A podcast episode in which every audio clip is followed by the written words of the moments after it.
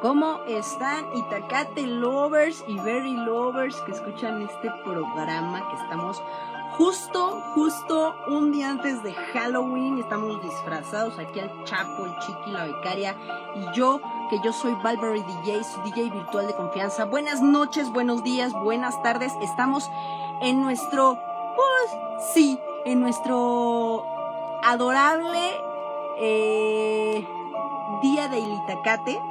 Vamos a hacer esta semana dos itacates. Uno, ¿no? Porque hoy vamos a hablar de, de, una situación, este, compensando la semana pasada que no hubo itacate porque, bueno, hubo, hubo ahí situaciones eh, que, que ya no se pudieron, este, restablecer y, bueno, tuvimos que, este, dejar pasar este fin de semana, ¿no? Este situaciones, ahora sí que también hubo situaciones este médicas, entonces pues tampoco pudimos hacer mucho. Entonces, bueno, pues eh, si no nos han escuchado nunca, eh, nosotros somos el Itacate Podcast. y estamos en nuestro especial de Halloween. Porque, pues obviamente el día de mañana es día de Halloween. O sea, mañana es totalmente este halloweenesco. Mañana se ponen por favor sus, atuendos de Halloween, este, sus disfraces. Este fin de semana que acaba de pasar, pues fue el pues el fin de semana de Halloween, porque mañana es martes y va a ser 31 de octubre y pues la verdad es que vamos a estar, pues muchos vamos a estar trabajando, muchos vamos a estar este, oficineando, ¿no? Pero bueno, pues obviamente vamos a, festejar el Halloween. Muchos van a festejar un post Halloween, este, o muchos otros post post Halloween, este, porque pues Halloween es mañana, ¿no? Eh, vamos a hablarles, ¿no? En el Naughty Flash del día de hoy, vamos a hablarles de, de dónde viene el Halloween. El Halloween resulta que es una fiesta pagana ¿no? Este, celebrada por los celtas hace 2000 años, llamado Samhain. ¿no? El, el festival tenía lugar en Reino Unido, Irlanda y el noroeste de Francia. Se celebraba el primero de noviembre y este y para conmemorar el, el, inicio del invierno, el fin de la cosecha, este pues o sea, realmente los celtas creían que el Samhain era una época en la que las almas eh, regresaban, ¿no? Las almas de los muertos regresaban a este mundo de los vivos para poder visitar sus hogares, lo que llamaríamos, este, pues, ¿no? tal cual Halloween, noviembre o la primera parte de él, y pues eh, parece haber sido el tiempo designado para el fin de la cosecha y el comienzo del invierno. Entre los pueblos eh, que hablaban o hablan en lenguas celtas, principalmente eh, representadas hoy por los irlandeses, este, obviamente, pues si, bien no queda claro exactamente cómo se llegaron a celebrar los, eh, este, los antiguos celtas en Samhain, debido a que no había muchos escritos pues registrados, ¿no? Escritos celtas. Se dice que durante el festival se encendían hogueras en las cimas de las colinas para ahuyentar a los malos espíritus, según registra la enciclopedia británica.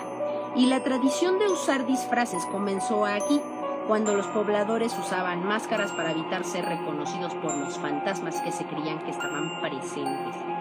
Eh, la tradición del dulce truco comenzó en áreas del Reino Unido e Irlanda y la gente iba de casa en casa haciendo souling, pidiendo panes pequeños llamados pasteles del alma a cambio de una oración. No se decía trick or treat o ese tipo de cosas.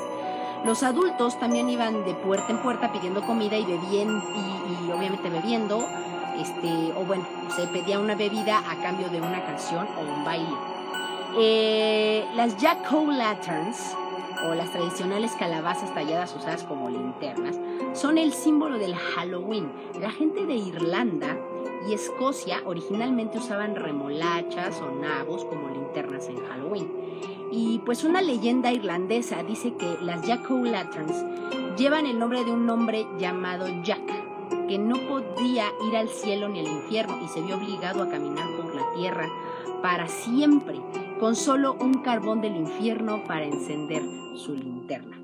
El nombre de Jack-o'-lantern también se puede derivar del vigilante nocturno que encendía las linternas de la calle pues, todas las noches, ¿y no? Y los inmigrantes de Irlanda y Escocia llevaron el Halloween a Estados Unidos en el siglo XIX y los inmigrantes haitianos y africanos, africanos perdón, llevaron eh, creencias vudú sobre gatos negros, fuego y brujería. Eh, y sí existe un país que festeja lo grande el Halloween, ya sabemos que es Estados Unidos, ¿no? O sea, es su noche máxima, también llamada Noche de Brujas. La, la festividad llegó al territorio estadounidense con los inmigrantes irlandeses que se establecieron, ¿no? Con todos sus disfraces, a partir de mediados del siglo XIX. Para el siglo XX, el Halloween se había convertido en una de las principales festividades, sobre todo popular entre los más pequeños. Fue cuando llegaron los inmigrantes irlandeses que las celebraciones realmente echaron raíces en Estados Unidos y tuvieron la práctica de ir de puerta en puerta pidiendo frutas, nueces y cosas por el estilo. Eh, Luego, pues con el tiempo el Halloween se comercializó más y más y se convirtió en la celebración de los dulces que soy. No solo, este, no solo, eh, pues en Estados Unidos, sino también, obviamente, en otros países. Ahora se acostumbra a usar disfraces de diferentes, de diferentes villanos o, o vampiros o superhéroes o payasos terroríficos o, si ustedes se dan una vuelta lo que es mañana pasado y el 2, 31, 1 y 2, en este en Coyoacán, uf, se van a llevar la sorpresa de su vida porque allá de verdad hay unos disfraces tan creativos. El año pasado a mí me tocó ir con con este con mis amigas, este y, fuimos disfrazadas de los cazafantasmas. Entonces nos hicimos nuestra mochila, íbamos con nuestros overoles. Y pues bueno, o sea, somos parte del show, ¿no? De, Halloween, porque pues, somos cazafantasmas, ¿no? En fin, este, sí nos, sí nos, este, nos pidieron muchas, este, ¿cómo se llaman? Muchas, ¿cómo se llaman? Muchas fotos también, ¿no? Este, y tuvimos a bien, ¿no? pensar, digo, no, pues el año que entra, pues sí nos vamos a, a disfrazar. y nos vamos a disfrazar y nos vamos a venir a poner aquí en un lugar y vamos a pedir fotos y que sean, este, chiqui, ¿qué demonios está pasando? Este, o sea, sí, sí, chiqui. Okay. A ver, no. Es que el chiqui empezó a poner sus videos de Halloween en medio de la conversación. Entonces les decía, o sea, el año pasado pues sí nos fuimos este, a disfrazar y nos estuvimos ahí paseando el, primer, no me acuerdo cómo fue el primero o el dos, pero está, de verdad cierran Coyoacán, ¿eh? O sea, no hay manera de entrar con el carro, tienes que entrar caminando. Todo Coyoacán está cerrado, no puedes entrar con el carro. Todos, tienes que, todos tienen que entrar caminando. Entonces, este, pues bueno, vamos a terminar esta situación, este, pues obviamente con el, insisto, con el tiempo se, se empezó a generalizar en más países y ahora pues se acostumbra, ¿no? Usar diferentes, diferentes, este, disfraces, ¿no? Yo hoy estoy disfrazada de gatito, este, y pues bueno, Halloween es para soltar tu imaginación. Una vez disfrazado, sales a la calle de tu vecindario o a donde quieras, a Coyoacán, ¿no? A pedir el dulce o truco, y así acumular la mayor cantidad de dulces posibles en tu calabaza. Y algo muy llamativo en Estados Unidos es la tenebrosa decoración de las casas y edificios. Acá también se hace. Este, en Coyoacán ustedes van y es un show. O sea, de verdad, es, vale mucho la pena ir. este, pero sí tienen que llevar tiempo y para que vayan y se saquen fotos. Está, el año pasado nos tocó sacarnos fotos con Roger Rabbit, con Jessica Rabbit con los Jedi, con unos, este, con el exorcista que iba cargando su cama. muy, muy divertido, la verdad. Este, normalmente, pues en las casas se, se adorna con calabazas talladas, telarañas, este, telarañas falsas, ¿eh? Este, tumbas, brujas o esqueletos de plástico, murciélagos de papel, luces neón, muñecos inflables, o sea, todo, ¿no? Y pues bueno, las familias también acostumbran compartir historias de miedo alrededor de una fogata o acurrucarse para ver películas de terror. La verdad es que, miren, les voy a decir algo, o sea, ya para terminar el, el notiflash eh, halloweenesco de este, de este día, este, de nuestro especial, eh, pues bueno, vamos a, vamos a comentar esto. La verdad es que fuimos a ver la película de El Exorcista, El Exorcista 2. Eh, me imaginaba una película, esa es mi opinión, ¿eh? Mi opinión, Valverde DJ. Me imaginaba una película un poco más retorcida. Este, realmente la, la historia es muy sencilla. Se, se enfocan mucho como en crear una, un, un buen fundamento de película. Eso sí, está muy bien armado. Este, está buena. Eh, pero digo, sí, sí me saca, sí me sacó un susto. este, iba con una amiga también, pero a ella le sacaron dos sustos. este, la verdad es que así mucha, insisto, una historia muy retorcida no es. Este, creo que está más retorcida la de Smile, porque el día siguiente vi la de Smile. Y este, yo no la había visto. Y híjole, estuve teniendo pesadillas como por tres días. Este, la verdad es que esa, esa historia sí está más retorcida. Tiene unas tomas de, enfoque de video muy locochonas. Eh, sí, sí, sí, sí está buena, sí está buena, la verdad. Yo, yo la recomiendo, yo sí le pondría un, un, un 9 a la Smile. Este, y la del exorcista, pues yo creo que sí, un 8. Un 8, un 8. Este. Pero bueno, todo es muy subjetivo, vayan a verla. Eh, si no han visto la de Smile, véanla. También les puedo recomendar una película que se llama El exorcismo de Sarah Logan. Véanla, de verdad, muy buena. Y creo que también hay otra, chiqui, no me acuerdo del título, pero creo que se llama El exorcismo en Connecticut. Ese tam esa también está buena. Este, creo que sí se llama así, ¿no, chiqui? Chécalo, ¿no? Porfa. El chiqui hoy pues, nos trae su música halloweenesca, ¿no? Este, ¿no? Típica de Halloween y pues hoy estamos, ¿no? A la luz de la de los LEDs. Un poco sí. Este, pero pues es que si no no nos íbamos a ver nada, Itacate Lovers. Este, bueno, pues eso es el Notiflash del día de hoy. Les voy a vamos a platicar sobre las enfermedades, eh, enfermedades de transmisión espiritual. Ah, ¿qué dijeron? No, ese es otro tema y realmente habría que tocarlo con alguien que sepa. O sea, en un drink break o, o algo así. Porque la verdad es que hay muchas, hay muchas, este, ¿cómo se llaman? Hay muchas dudas. Y la verdad es que no estamos nosotros para saberlo, ni ustedes para que les contemos. Este, pero la verdad es que, pues aquí, ni el Chapo, ni el Chiqui, ni la becaria, ni yo, Valverde y DJ somos expertos en ese tema. Entonces, para situaciones de ETS, bueno, pues vamos a, a, a alguien experto en esa situación. En fin, vamos a hablar de las enfermedades de transmisión espiritual, ¿no? Muy ad esta situación. Vamos a hablar de 10, 10 eh, situaciones este, de transmisión, de enfermedades de transmisión espiritual.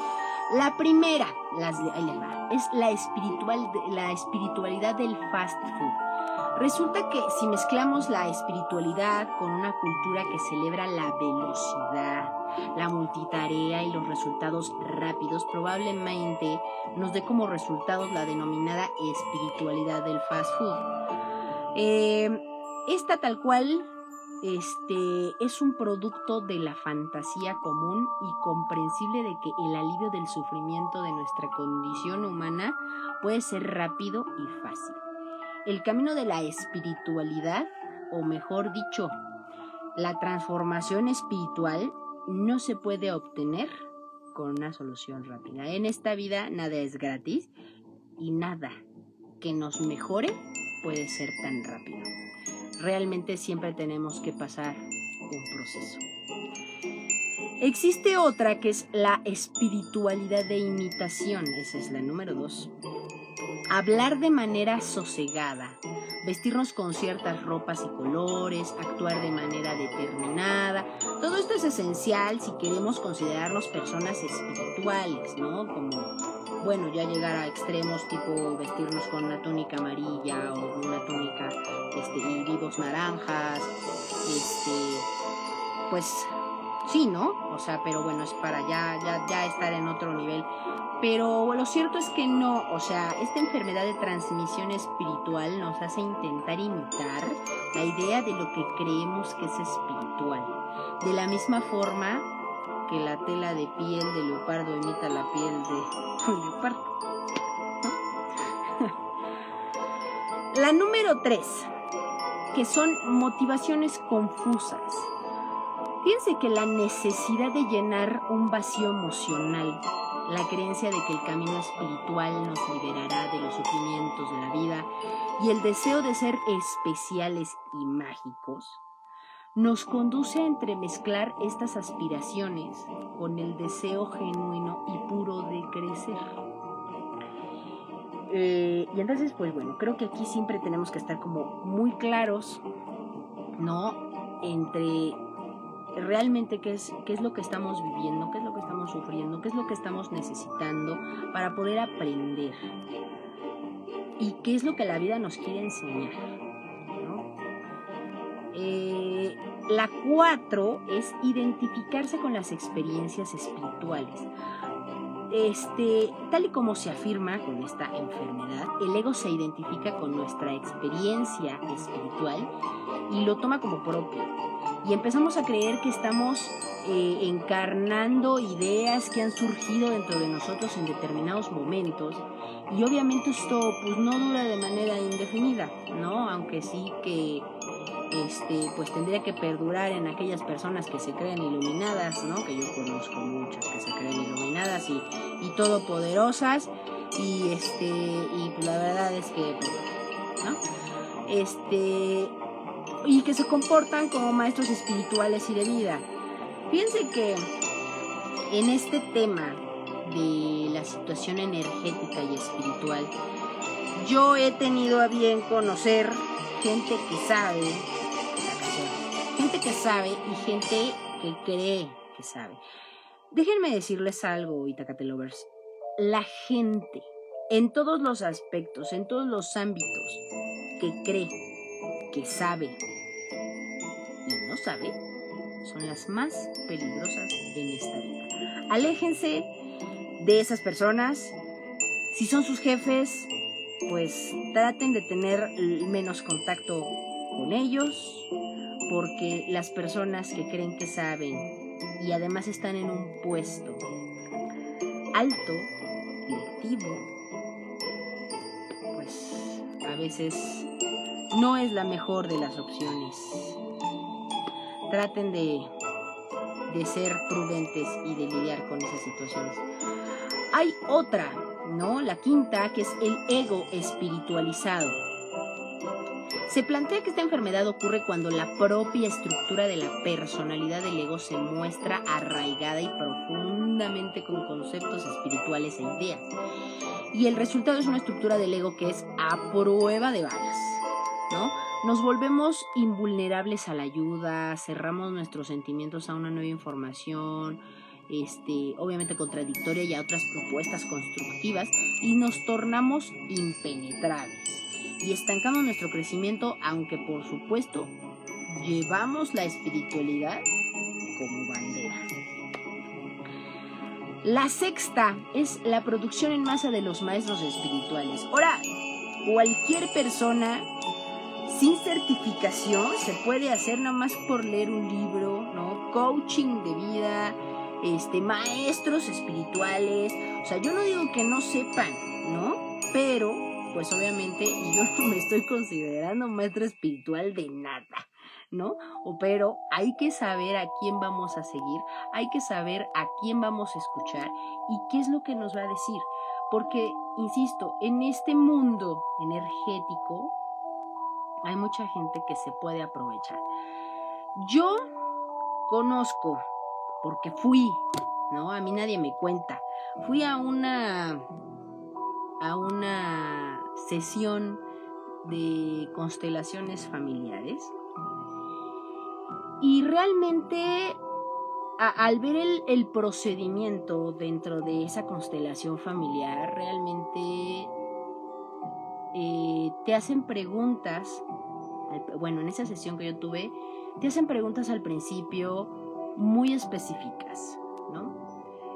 Y después durante la constelación, porque constelas con otras personas, unas tres, cuatro, ¿no? Y esas personas constelan contigo energéticamente para ayudarte a resolver tus problemas o para ayudarte a tener una solución eh, más, más ad hoc, ¿no? O algo así. En sí, me parece que esa sesión estuvo muy rara. La verdad es que hubo muchas cosas que no cuadraban conmigo y que realmente yo creo que esta persona se leyó un libro de este cómo mover situaciones emocionales y ya, ¿no? Porque, insisto, o sea, mucho charlatán. Y eh, bueno, hay una gran cantidad de tradiciones espirituales, el budismo, el judaísmo, etcétera, ¿no? que están de moda y en la actualidad el, este, pues, el resultado del marketing, eh, del marketing pues, es una comercialización de, figuras y especialistas que se dan a conocer como personas de gran iluminación espiritual, cuando en realidad pues, no es así. Y como afirma mucha gente en varios textos, ¿no? Esta enfermedad funciona como una cinta transportadora espiritual, como la cinta de los VHS, ¿no? Que corría este, para que sea más fácil, como más, más gráfico verlo, eh, se, pone, eh, se, pone en este resplandor y, se consigue aquella visión y, wow, ¿no? O sea, ya, estás iluminado, ¿no? Y listo para iluminar a la gente eh, en forma similar. Y pues el problema no es que estos profesores instruyan, sino que se se presentan como si hubieran alcanzado una maestría, el nirvana espiritual, o sea, ya, el grado máximo, no hay más, ¿no? Otra enfermedad se llama el orgullo espiritual. Este es cuando el practicante, gracias a años de esfuerzo, alcanza cierto nivel de sabiduría y puede llegar a usar ese logro para cerrarse a otras experiencias, ¿no? Y es posible que se sienta en superioridad espiritual. Siempre hay que ser humildes, ¿no? ese es un detallazo, y que transmita un mensaje sutil que viene a decir yo soy mejor que otros, más sabio y por encima porque yo soy espiritual. O sea, está bien, pero creo que la humildad ante todo. No podemos crecernos en, ese punto porque entonces perdemos todo lo que hemos ganado. Eh, otra enfermedad es la mente del grupo. La mente del grupo es un virus insidioso que contiene muchos elementos de la codependencia tradicionales, lealtades y acuerdos sutiles e inconscientes respecto a la forma de actuar y de pensar y de hablar y de vestirse y puede derivar en un rechazo a otras experiencias, ¿eh? patrones de pensamiento o personas. La novena, el virus mortal. Yo he llegado al objetivo final de mi senda espiritual. Creo que eso no se termina nunca. O sea, los monjes tibetanos todo el tiempo están aprendiendo, todo el tiempo están meditando, jamás se, llenan de ego. O sea, ellos tienen la capacidad de generarse eh, ondas cerebrales que son las que nos generan más endorfina, ¿no? O sea, ellos solitos las generan, ¿no? Porque nosotros nos las generamos cuando, por ejemplo, pasamos de año, nos titulamos, este, obtenemos un carro nuevo, obtenemos nuestra casa nueva, tenemos un logro. Eso, los monjes tibetanos, ellos lo generan todo el tiempo. Ellos son totalmente capaces de generarlo todo el tiempo. No necesitan ningún estímulo externo. Entonces, la verdad es que cerrarse, ¿no? A la educación a, un camino espiritual más grande puede ser terminal y mortal para nuestra evolución espiritual. Y, y, pues nuestro progreso espiritual termina en el punto donde se concreta esta idea en nuestra mente. Porque el momento en que comenzamos a creer que hemos llegado al final del camino, pues el crecimiento se detiene y nos estancamos. Entonces, eh, estas, estas nueve enfermedades de transmisión espiritual, tenemos que cuidarnos. Hay, muchos, hay muchas maneras de cuidarse. Fíjense que, eh, pues, realmente yo tengo varias, varias pulseras, Que utilizo de cierta manera y de cierto modo en diferentes ocasiones. Yo tengo una pulsera, esta, que es de Onyx. Y es un, es un mala eh, para traerlo de pulsera, porque ya hemos hablado anteriormente que yo utilizo un mala, un mala grande, un mala de 108 cuentas, pero este es de 27 cuentas. Entonces, ¿por qué? Bueno, ya hablaremos de eso después. Eh, es para hacer mantras, ¿no? Y este, pero yo no quiero convencer a nadie aquí, simplemente les estoy compartiendo lo que yo hago y lo que yo tengo. También conservo y tengo esta pulsera que tiene las siete, los siete eh, cristales, ¿no? Que son el ojo de tigre, tiene amatista, tiene... Ay, perdón, una disculpita. Este, y esta pulsera, pues bueno, si ustedes van, se las compran, o en este caso, porque yo puedo hacerles este ese, ese pequeño detalle, ¿no? Así aquí tenemos nuestra, nuestra oficina oficial de venta de, de pulseras de Onyx. Este, también hay malas y pulseras de, de, de, madera, ¿no? Dependiendo de la madera, es más caro, más barato. Este, de hueso también existe, ¿no? Malas de hueso, eh, pero bueno, ¿no? Esos ya son como más específicos. Pero bueno, si a ustedes les gusta alguna pulsera, de Onyx, ¿no? Pueden hacer su pedido aquí directamente, ¿no? Como por el estilo, ¿no? De este tipo, o pueden hacer su pedido, ¿no? De la pulsera de Onyx. Este. Eh, eh, ah, sí. Entonces, este, si quieren, pueden mandar mensaje aquí y nos ponemos ya de acuerdo, o la becaria les contestará, este, cómo pueden hacer su pedido. Este. Entonces, este, y también hay, tengo otra, por ejemplo, que ahorita no la tengo aquí a la mano, que es de amatista con un ojo turco. Simplemente es, no es para tener un poder sobrenatural, no, no, no, no, no. Simplemente es protección. En esta vida, yo he aprendido que hay muchas situaciones energéticas que tú no puedes ver en el momento. Si tú no te proteges, al rato estás enfermo pues del estómago, estás enfermo de gripa o te dan unas alergias o andas con el ojo todo rojo, te duele el oído, te sale acné, o sea, cosas así, cosas como que dices, o sea, quién sabe de dónde me, me, intoxiqué o lo que sea muchas veces, muchas veces, y aquí en el Itacate somos fieles creyentes del karma y del dharma y de este, la ayurveda y de todas esas cuestiones, ¿no? Y de los mantras, por supuesto. Eh, y eso es, eso es cuestión de, de que creas, ¿no? Mucho, miren, yo no, yo, yo no, no, no, no les quiero hablar del, del vudú, ¿no? Pero bueno, les voy a comentar algo, o sea, el vudú, ¿no? Si tú no crees, no pasa nada.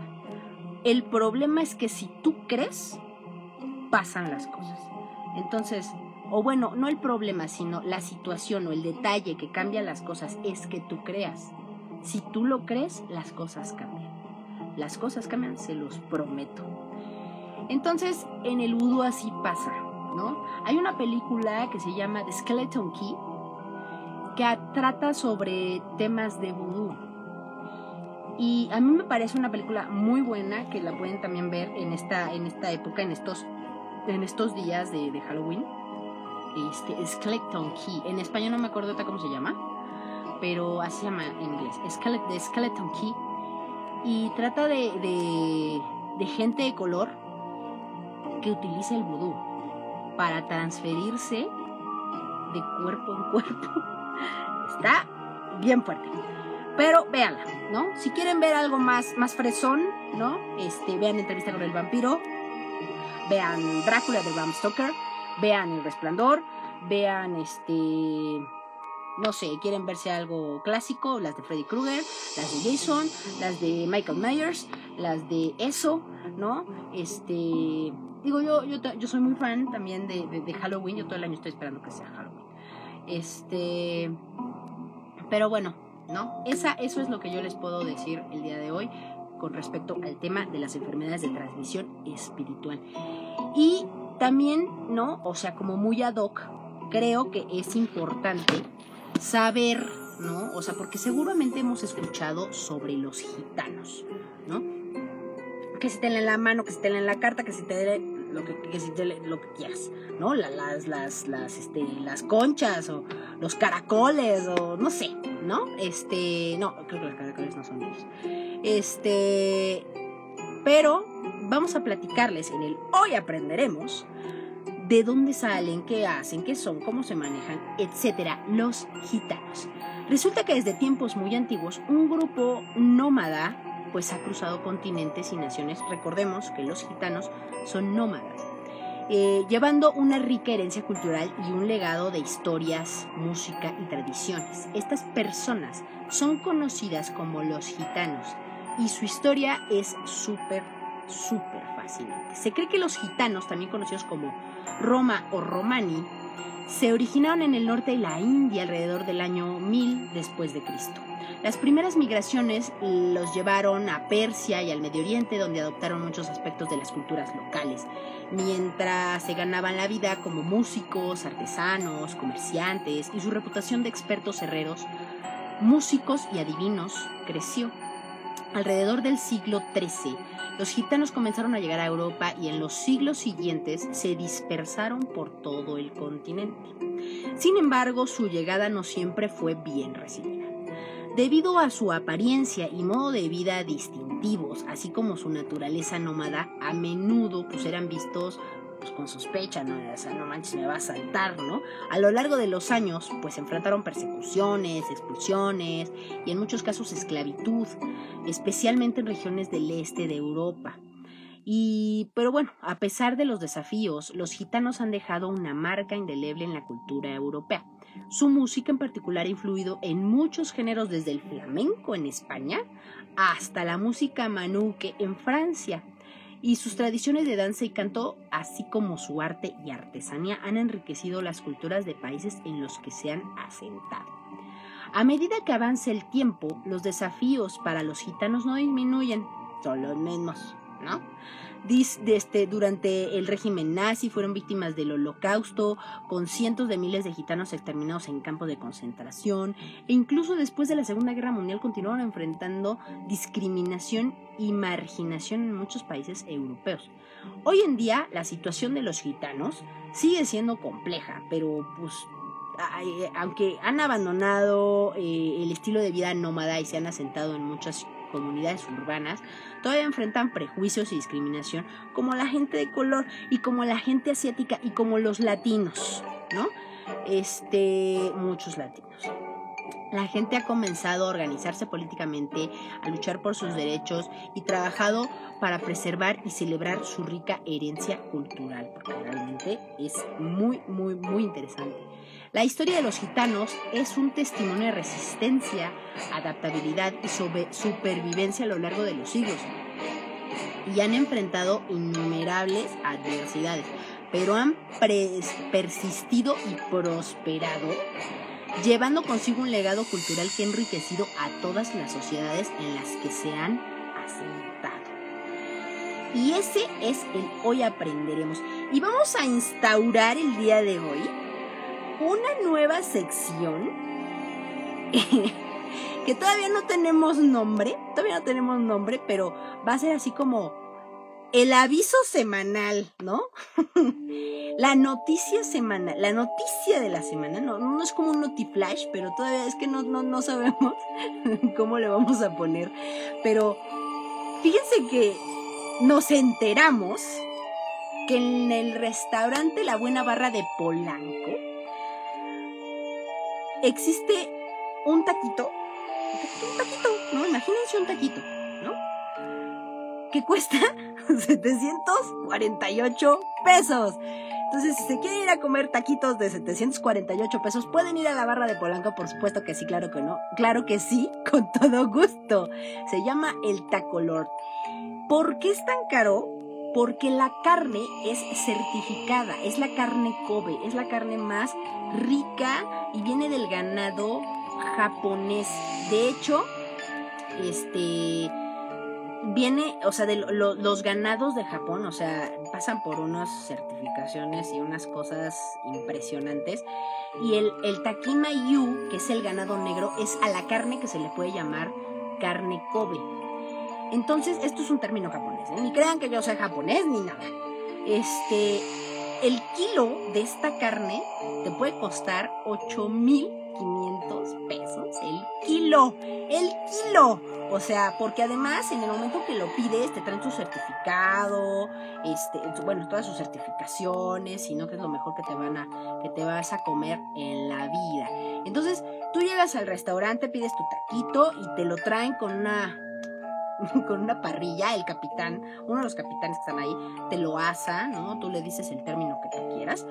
Te lo pone en una, este, en un platito muy especial, te lo deja ahí en una tortilla de maíz y le pone, este, te lo arreglan, ¿no? Porque la presentación siempre es importante. El emplatado, ¿no? Como le dicen por ahí, el emplatado es importante.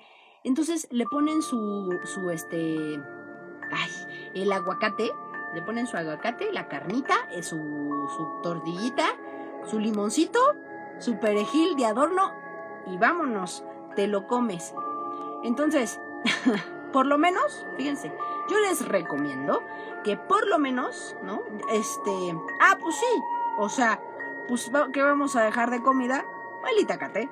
El itacate aquí está una vez más. Vamos a regresar, claro que sí, cómo no, pues chiqui, chiqui, chapo, becaria, pues es que estábamos tronándonos la cabeza de cómo le vamos a poner esta sección, ¿no? El itacate de hoy, justamente el taquito de 748 pesos de carne Kobe en la barra de Polanco. Si nos patrocinan, por favorcito. Si nos patrocinan, por favorcito. Este. Cuando vayamos, cuando vayamos próximamente, el Chapo, el Chiqui, la becaria y yo, este, a comernos un taquito, ya lo estaremos subiendo aquí al Itacate. Pues ha sido, ha sido un placer estar con ustedes en la noche previa a Halloween, estar con ustedes. Realmente creo que desde, desde el día que tuvimos nuestro, nuestro aniversario, pues no habíamos tenido itacates por una u otra razón.